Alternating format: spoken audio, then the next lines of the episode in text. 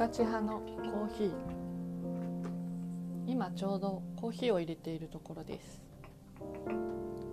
私は毎朝コーヒーを入れる習慣があるんですけれども今日はちょっと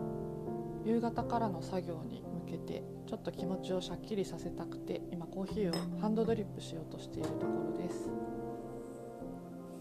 いつもはあの豆を買ってきてで手引きミルで引いてそれでドリップするんですけれども今日はちょっと切らしているので粉で売ってるものを使っていきます。あすごいいい香り。すごいいい香りです。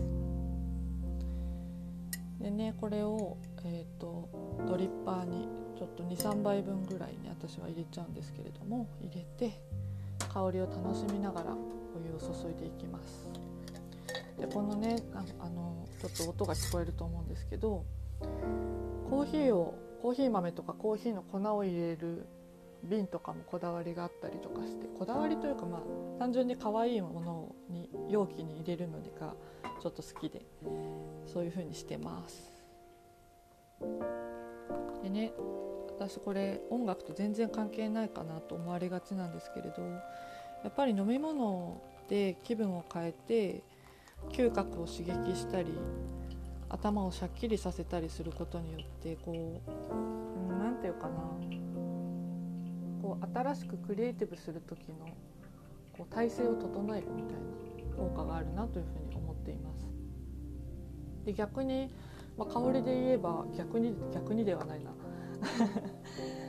まあ、香りで言えば例えばですけれど私が出している「ナンバーファイブという曲があるんですけれどもぜひあのバンドキャンプやサウンドクラウドから飛んでいただければと思うんですが「ナンバーファイブという曲はあのシャネルの「ナンバーファイブという香水を身にまとってその香りを嗅ぎながらインスピレーションを受けて作った曲なんですね。でなんか驚いたことに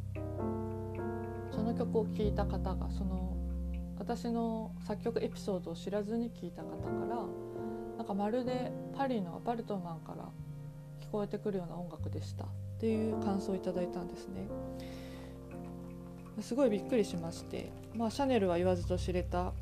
まあ、パリ発祥のブランドですけれどもそこの空気感が音を通じて伝わったんだなっていうところがすごく嬉しくて私も十数年前にパリには行ったことがあってまあとはいえ観光でちょっと1週間弱行っただけなので空気感が全部わかるというわけではないんですけれどもそのちょっとなんか東京とは違う、うん、ちょっと、うん、空が曇りがかったようなそういった空気感が伝わったのかなと思うとすごく嬉しいなと思いましたね。そう思います。ところで皆さんは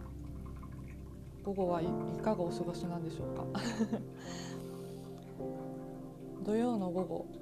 まあ、日本の方はこれ公開する頃は多分午後4時頃だと思うんですけれども、まあ、土曜日って、まあ、多くの方が次の日もお休みで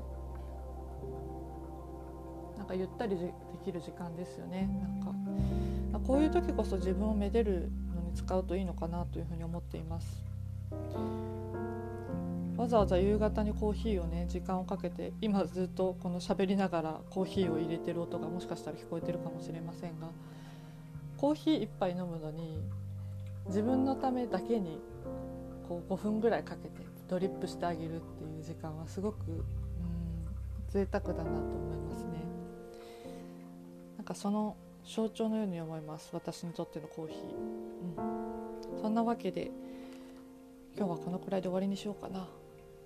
無価値派とコーヒーのお話でした。ありがとうございました。